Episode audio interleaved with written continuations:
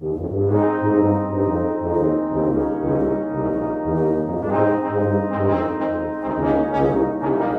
and welcome to Just a Walk in the Sun, a monthly podcast from the Herefordshire Light Infantry Museum. I'm the Reverend Paul Roberts and I'm joined by Colonel Andy Taylor.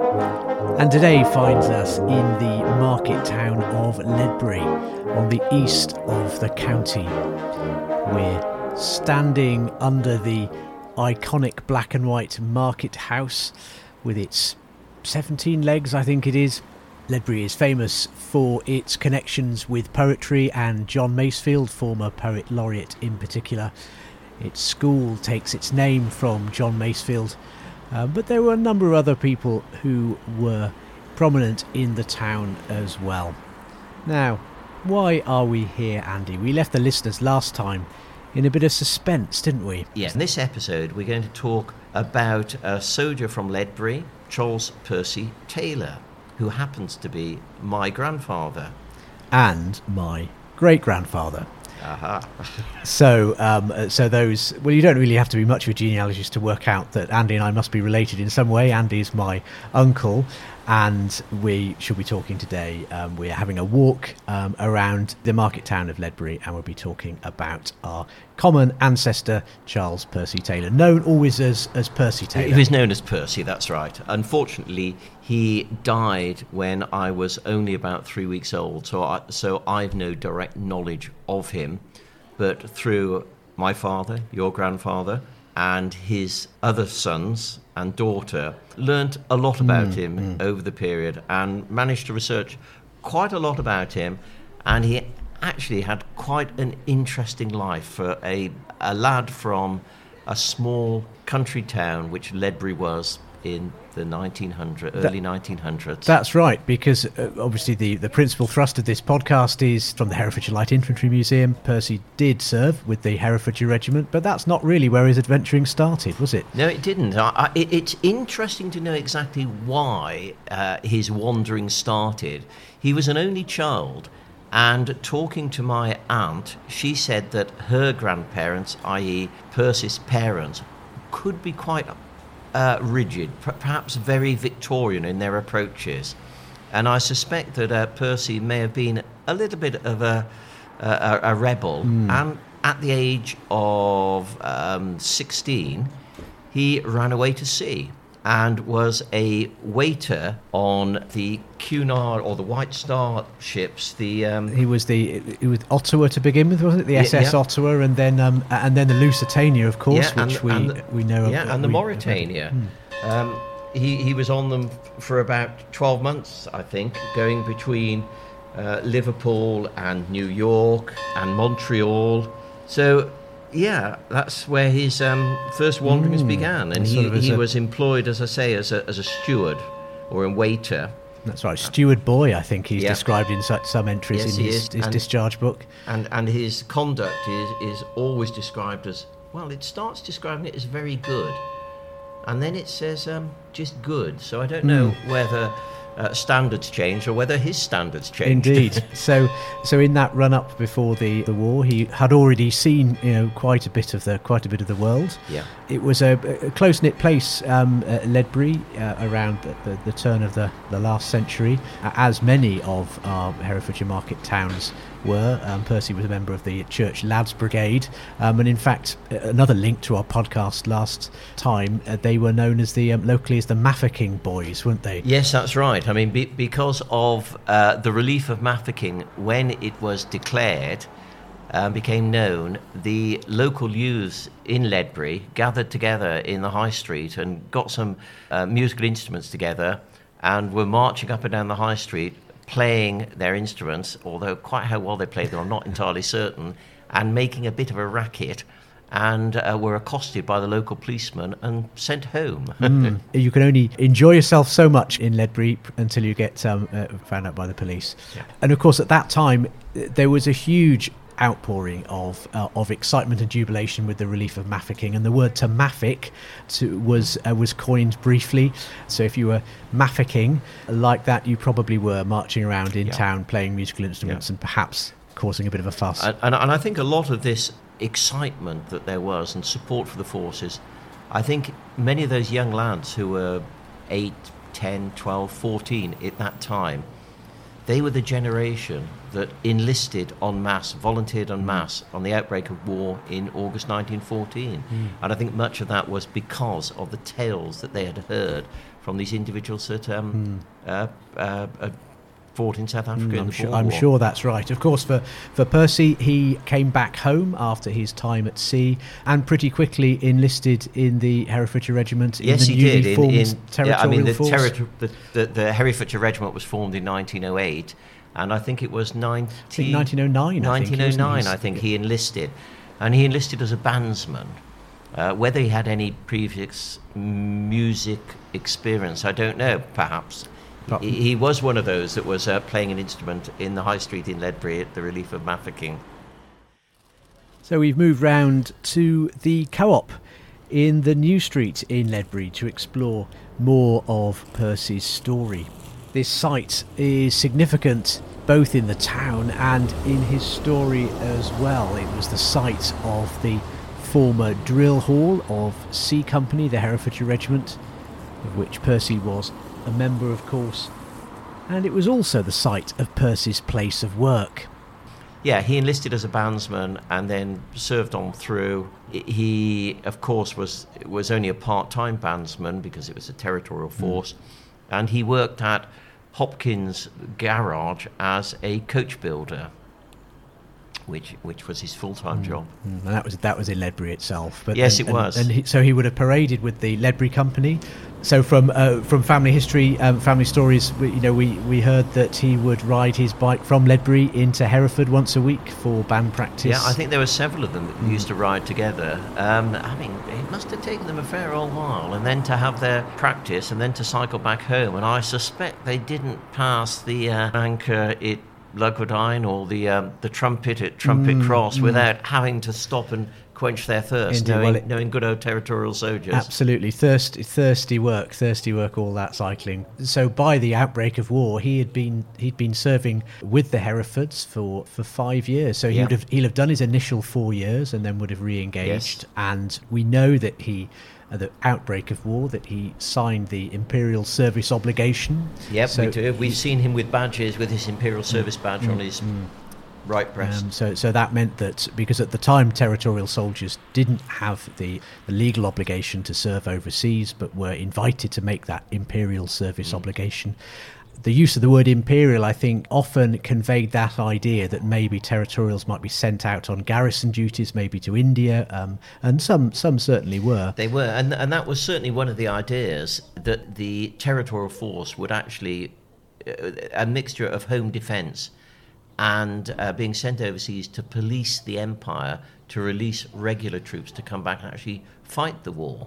And indeed, that did happen. Some territorial battalions went to uh, Gibraltar, mm. to India, and I think to the West Indies as mm. well. A- and very few territorial units were deployed to France uh, in 1914. Mm, that's right. It wasn't until the shortage of troops uh, became apparent and the availability of the territorial forces formed trained units uh, made sense for, and they were sent over. The first, um, the first territorial divisions landing uh, as as as formations it, from February 1915 onwards. But of course, the the Herefords themselves, they um, they mobilised at the beginning of the war. Their war stations, they they they, they went to Pembroke Dock, which was their immediate war station. Uh, they, they, all paraded, or they, they came into Hereford from their, their local drill halls, Ledbury, Leominster, Bromyard, mm. Ross-on-Wye, Radyr, and concentrated in Hereford and then went to uh, Pembroke Dock by train. And they were there for about 10 days until they got themselves sorted out and then moved to Oswestry, Parkhall Camp in Oswestry, mm. where they, they really settled out and started training with the brigade, the Welsh Border Brigade, which they were part of. Uh, during this time as well, they filtered out those who were unfit, hadn't signed the Imperial mm. Service Order, were too young, and a second battalion was formed. Mm. They were formed out of those people that hadn't signed to, to go overseas. They were principally, principally, but but then the the first battalion, the second battalion were reinforced then by eager volunteers, mm. and between mm. August and December 1914, there were 3,000 volunteers to the mm. Herefordshire mm. Regiment, and uh, a third battalion was formed as well. and that third battalion became the depot and training regiment. Yeah. So they would send drafts out to the first battalion. That was the that yeah, was the intention. they would receive the recruits, train them, and then send them out as required. But going back to, to to Grandad, he he was a bandsman, and in um, August 1914, the bandsmen became batmen, and uh, I'm not certain to which officer Grandad was a batman, but in December 1914, they had been on a route march, and the batmen were cleaning their officers' revolvers. One of the officers had loaded his revolver and not unloaded it. And one of the other batmen jokingly pointed it at Grandad Taylor and said, I'm going to shoot you, pulled the trigger, and lo and behold, shot Grandad in the ch- through the chest, not knowing that the, the revolver had been loaded, which it shouldn't have been, and that he, he thought it was safe. So um, he was then hospitalized, but fortunately survived. And perhaps by being shot like that, it may have saved his life, as he didn't go to um, to G- Gallipoli with the, with the battalion. It's interesting that the the Batman, the other Batman that, that shot him, was a chap called Duff Vicarage, also from Ledbury. Duff Vicarage's son was in the same class at school as my father. His grandson was in the same class at school as my brother, and his great grandson played in the same football team as my nephew. So uh, n- no great blood feud. No, indeed, no. There was um, no. They were f- uh, forgiven for uh, that mistake, for that accident, and and I suspect the, the officer in question would have been in in quite a lot of trouble. I imagine at the time. I think he probably should have been, but rumor has it that he wasn't. Be- It, it was it was covered up. It's covered up. Um, I'm not quite certain how you cover up a, a, a a bullet wound to the chest, but anyway, in fact, the officer, I later on found out that the officer concerned, whose name I can't remember at the moment, was the OC of the Ledbury Company. He after he served at Gallipoli, but was uh, his health broke down, and he was um, medevaced to uh, UK and died. And at his funeral, I came across the um, the account of his funeral in the local paper, and it mentioned that his Batman, Private Vicarage, was at, at Oh, the um, right. was at the funeral. yeah. So we actually know whose weapon it was, was, that yes. uh, that caused the yeah, problem. Yeah. Yeah. Ah, interesting.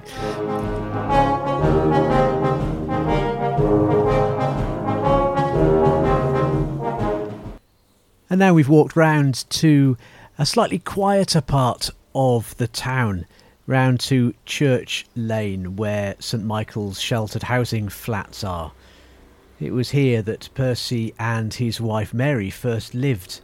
Their house was part of a set of small half timbered houses that have long since gone. Percy was, was well enough in February the following year, in 1915, to, to get married to Mary Ann Strangward, who was also um, living in Ledbury at the time. So a local local marriage there, and uh, but I suspect health wise was still w- was still probably recovering uh, because he, he was he never served with the with the first Herefords No, overseas. no, he did didn't. He? It's a bit difficult to work out exactly his war service between sort of 1915, 1916.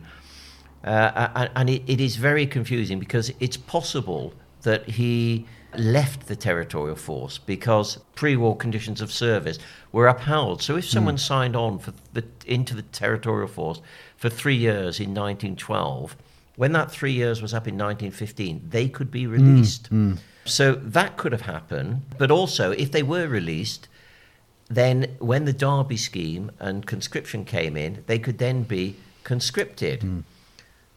But I don't entirely understand what happened to Grandad Taylor because he's retained the same regimental number all the way through. Hmm.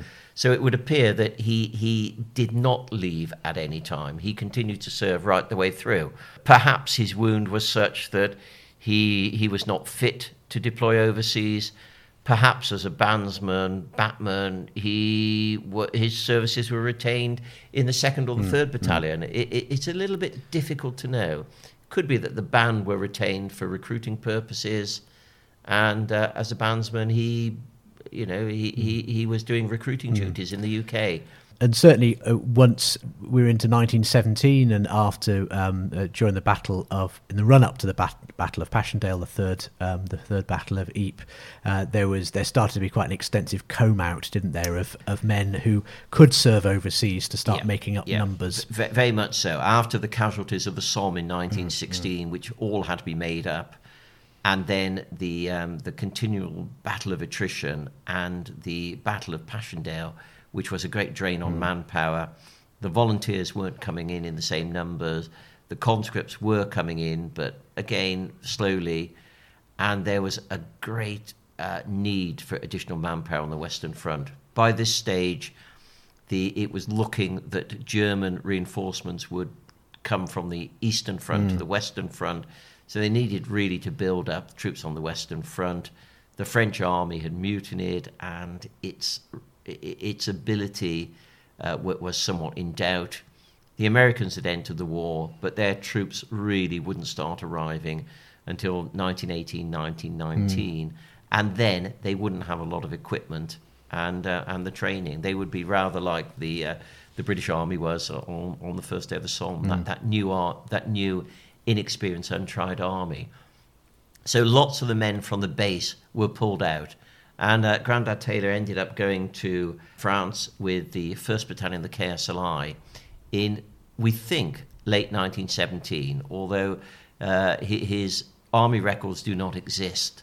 They're part of the destroyed series from the National um, Archives. They, so he would have fought in France with uh, with the First Battalion KSLI over that winter of 1917, and then along with a, a number of other British units, um, uh, they were the first KSLI were sent further south into France to uh, take over um, an additional additional sections of old French front Yeah. line Yes, that's uh, and was spread very thin at that time in, the, in, in January, February 1918. And uh, it was uh, the hammer was about to fall, wasn't it, in terms Yes, of the. Germans' last chance offensive? the German last push, that the, the Kaiserschlacht, in um, 19 in March 1918, which, which was the uh, the Germans' last opportunity really to win the war, and. Uh, Well, they achieved a tremendous breakthrough. Whether they would ever have the momentum and the resources to win the war is not quite so certain. But they effectively ran out of steam, uh, were then a busted flush, and the Allies then managed to push forward and roll them forward or roll them back and um, uh, won the war. But the first KSLI were in the front line, 21st of March 1918. An interesting layout of ground uh, on a forward spur. We, we actually went there on the centenary, which you will recall. That's Or- right. That's right. Out to a place called just outside a village called Lagnicourt. We all travelled out as a, as, as a family. Really, there was We uh, did, th- yeah. there were all all the male cousins. Um, Yeah. We went out. I'd um, I I had to sort of slightly chase the rest of the party because I was giving a, a talk in Hereford Cathedral the night you all went over to um, um uh, to Belgium first, I think. Um, and so I had to sort of drive through the night from from Hereford. Although I'm quite pleased to say that I, I beat everybody to it. I was I, I was in place by about seven o'clock in the morning. We, we, we woke him up. He was asleep in his car when we arrived at I- the, at that's the right. I'd, I'd already had a, I'd already had a little wander round, and interestingly, at that time, the the, the weather conditions were similar to how they would have been um, a hundred years earlier on the twenty first of March, nineteen eighteen. There was a low, quite a thick, low lying fog on on the battlefield, and certainly from the accounts of nearly all the forward battalions, um, and not simply the first KSLI, the, the the German attacking forces managed to infiltrate frontline positions um, th- under cover of that Uh, under fog cover of and that ground fog. Europe, Um, yeah. And, when we were there, it was it was really quite spooky because uh, there had been a slight frost. So when we walked on the grass, it was a bit crispy. Hmm. It was a blue sky, uh, uh, gin clear blue sky. The sun was rising, and there was this eerie ground mist flooding, clearing, and almost, as Paul said, almost the exact conditions which occurred, you know, 100 years before, when the German, after uh, um, quite a tremendous artillery barrage, their infantry surged forward. They bypassed the front lines wherever they could, cut units off, and Grandad was in one of the companies which was cut off and I think they soon realised that, that it was hopeless. We're, t- we're taken prisoner. Mm. It was quite a challenge being spread quite as thin as they were. We imagine uh, frontline trenches being continuous uh, earthworks, whereas they were uh, uh, on this part of the battlefield, they were outposts. Yeah. So they were outposts. Um, the idea being that you had a, a, line of resistance, so there were outposts that could could fire on approaching enemy, but then further back there would then be um, a resistance um, a resistance line. But because of that fog, those uh, the use of stormtroopers mm. who would uh, who would try to move in as quickly as possible. Um, they were able to um, they, they're able to to infiltrate all, all those front lines. And frankly, when when your enemy is firing on you from the front, that's one thing. But when you're being fired on from, from all, all, round, all round yeah. um, uh, uh, many um, uh, uh, many local commanders took that probably sensible decision to, um, uh, uh, to, to, to surrender at that point. There were there were strong points. There were redoubts that were often held um, for the remainder of that day. Um, Manchester Hill is probably mm. one of the most famous of those, um, and they they tended to put up stiffer resistance because they were they they were able to do so. Um, but again, they were surrounded. That's right. And, and, the German advancing artillery. troops, they swept on. I, I, I, mean, in some places, ten and fifteen mm. miles that first day. Mm. So these um, trenches or small groups of trenches which were cut off, there were there was no real hope mm. of mm. uh, of them being mm. relieved at all. But it was also fascinating when we were walking around the battlefield. We, we saw two other chaps walking around and they, they seemed to be following us. Um, we, we, weren't entirely certain what was going on. And in our best schoolboy French, we said, oh, bonjour. And they said, hello, who are you? and it turned out that they were doing exactly the same thing. And it was a father and son, and their father, the grandfather, had served with the 1st KSLI mm. in that uh, engagement, and he'd been taken prisoner of war as well. Mm. And it's possible, we think, that he may have even served in the same company as, uh, as, as, as, my grandfather. Mm. Uh, but we exchanged stories. They had a bit more information, which we didn't have. We had some information which they didn't have.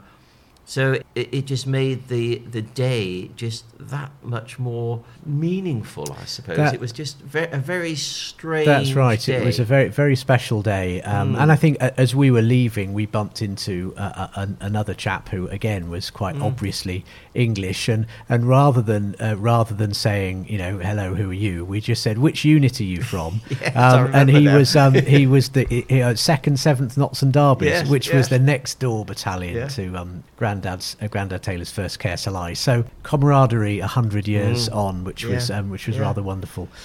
Of course, for Percy, he was then taken prisoner and, and held prisoner, possibly in the Limburg area in, yeah. in central Germany. Pretty hard on. I mean, some of the accounts of those prisoners, they, they, they were kept close to the German front line and did war work, which they shouldn't have done under the Geneva Convention, but they had no option. Mm. Uh, but again, he did. He ended up in a, a prisoner of war camp in, in the Limburg area. Um, pretty desperate times. Towards the end of the war, there were a shortage of of almost everything in Germany. And Grandad apparently had a really tough time with food. But one day he was talking to a prison guard who spoke a bit of English. They said to Grandad, Where'd you come from? He said, Oh, Ledbury. And the, the German guard said to him, Oh, I know Ledbury. I was a chauffeur before the war. And I used to drive my boss over to the spa in Malvern. And one day we were driving through Ledbury and the car broke down outside a garage. And we, we had to have um, the people from the garage come and fix it. And it turned out from describing this that this was Hopkins' garage where Grandad Taylor worked. And Grandad Taylor actually remembered a foreign car breaking down and everyone from the workshop going out to have a look at it. Mm. And there's a photograph somewhere of a car outside Hopkins' garage. As a result of this, apparently this German guard would bring in extra food stuff and give to Grandad. Now that must have been pretty generous mm, because mm. they'd have had very little themselves, yeah. wouldn't they? Granny Taylor was told that Grandad Taylor, I, her husband, was missing and I think presumed killed in action, and she was receiving a widow's pension. And then in July, I think it was, she received a postcard from him saying that he was a prisoner of war.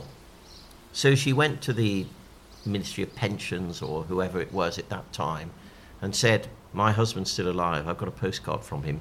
Can I have my army allowance back, i.e., the allowance from his pay, as opposed to the hmm. widow's pension because the allowance was more? And they would say, No, that postcard isn't sufficient.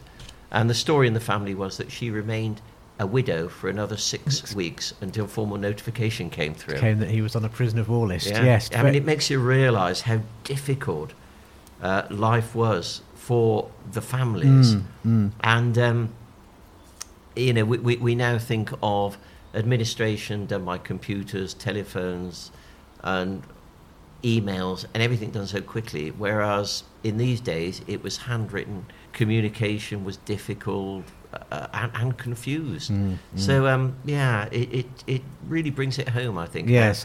How, how trying it was, and what the families had to put up with. Mm, yes, tough, tough times indeed. But happily, he survived. He was um, he was discharged sick at the end of the war, wasn't he? yes, he was um, with the Silver so- War badge. Yes. Um, so, so he wasn't in um, uh, returned to the family um, uh, completely in full health, but, but came back. Was a member of the town band. the town band carried on his Mm. musical traditions. Yeah, yeah. And um, my aunt remembers that w- when they were in the band, they were Grandad played the cornet, and he he had a, a dodgy knee. Whether it was from war service, I Mm. don't know. But he, he had a, a, a limp with his left leg. And the other cornet player had a limp with the right leg. So when they were marching through the town, apparently it was quite comical. and certainly his his war service made a made a firm impression on him because when his sons uh, were, were looking uh, at the beginning of the Second World War to to join up, he forbade them joining the army, didn't he? Yeah, yeah. He told them that um, that they, they should join the navy because if they were going to drown, they should drown in water and not in mud. Although he didn't use the term He mud, didn't use he the used word a, mud, a rather no. less pleasant term. Indeed, and and so three of his sons served with the Royal Navy. Yes, they did, In the, yeah. in the Second Yeah. World War, they, they, all, Yeah. all the sons old enough to um, to serve. And, and Grandad Taylor, because of his service with his pre-war service with the um, territorial force and war service counting double, was awarded the Territorial Force Efficiency Medal in 1919, which went with his British War Medal and his Victory Medal. When I first became interested in his history and doing research, I discovered that he was entitled to the Territorial Force War Medal which had been issued and returned, well, not been issued to him, it had been issued to the Territorial Force Association, but returned to stock. So in 1985, I wrote to the Army Medal Office and was able to claim his Territorial mm. Force War Medal.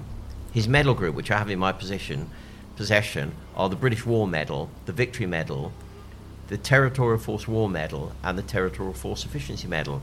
And of course, he never ever wore that combination No, of medals, no. which is uh, fascinating.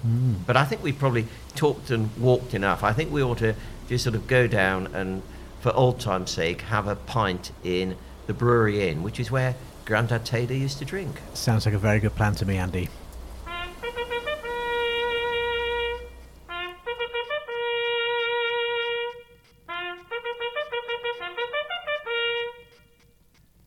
So here we are in the brewery, Andy, part of Taylor family history, both in modern times as well as Percy's. And of course, the, the landlord in, in Grandad Taylor's time was Frank James, who actually had been a member of the Herefordshire Regiment at the same time. He had served with the King Shropshire Light Infantry in the First World War and won the military medal. Oh well, there we are. Um, And the pub was in the family hands for about 80 years. And Frank's daughter, Hilda, who was Hilda Partridge, uh, I remember being in there on one occasion with my father and my uncle, and we're talking to Hilda. And Hilda says, I remember your granddad coming in here, stood over there by the window having a drink, and I'll be pinning their medals on them before they went to the reunion in Hereford. wonderful. Uh, Frank James was a, a sergeant in the King Shropshire Light Infantry and the Herefordshire Regiment, and he attended a bombing course, I think it was. And on the course, they learnt how to uh, throw grenades, to prime them, and also rifle grenades.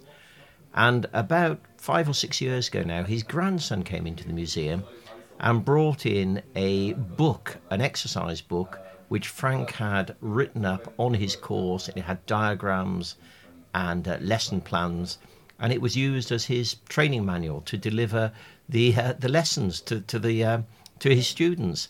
But not only that, together with the manual, there were probably four or five uh, examples and inert examples of uh, rifle grenades, which they gave us as well, which are fantastic. Never seen them before. Really interesting stuff. Really unusual survivors there, aren't they? And a great and a great link with this place where, where we're at now. This um this wonderful pub.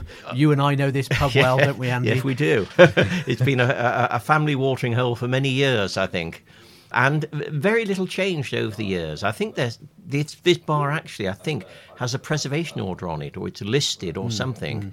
But there are photographs of uh, Grandad Taylor in here in the 1930s, and not a lot have changed. I think actually there are new curtains, but not not much else has changed. no, that's here. right. I think there's a the television. I think probably wasn't here in um, in in their day, and um, a few notices have gone up. But you you would certainly know your way round here, wouldn't you? If you you, you certainly would. Yes. Now, of course, in Ledbury, there's lots of research um, that's already been done locally, hasn't there, into the men from the First and the Second World Wars? There has. The centenary from the First World War really generated so much research. It was uh, quite incredible. And, and, research inquiries to the Regimental Museum are quadrupled, or, or perhaps even more than that.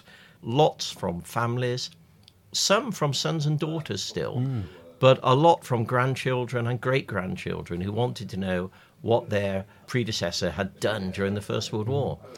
And there's a great bit of research work that's been done at St Michael's Church showing where each of the casualties from the First World War where they lived, and they're sort of plotted on a on, on a map of Ledbury from that time. There were a, a couple of people that did an awful lot of work, and they did a short bio of each of the individuals, which is collected together mm. in the church. And the map of Ledbury at the time is quite fascinating. We think of all of the the housing estates which now exist Long Acres, Queensway, the Langlands, Bank Crescent, and all the houses up there.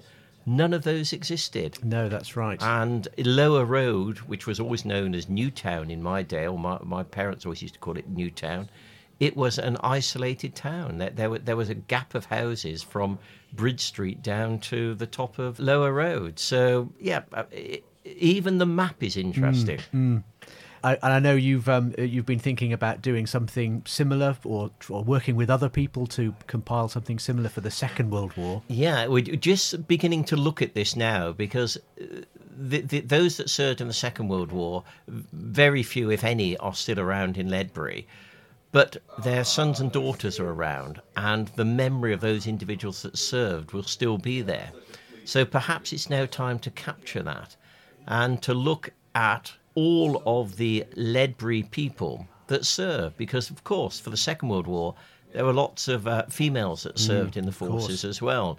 So we'd be looking at the males and females from Ledbury that served. Though with this, it's always difficult to know where you start and stop is it just Ledbury, or would it include some of the outlying places, mm. uh, perhaps Wellington Heath, Parkway, Eastnor, Donnington, those places which are fairly close and would have looked very much to Ledbury as their centre? And then, of course, when did they live in Ledbury? Did they live in Ledbury before the war, after the war? It needs a little bit of thinking about as to actually who uh, uh, who should be included in it. And I'm thinking about that at the moment before I, I, I launch mm. the hmm. appeal for names. Mm. But certainly, if anybody in the meantime is interested and has got some information, they're very welcome to contact us at the museum, aren't they, Andy? Yep, absolutely. The email address is on the website and uh, can contact us uh, that's probably the easiest way. Mm, mm, yeah. Brilliant. Well, we've had a great day walking around Ledbury, uh, old haunts. Brought some memories back. uh, if you if you like taking a walk in the sun with us and like to hear more, don't forget to like and subscribe to this podcast with your chosen podcast supplier.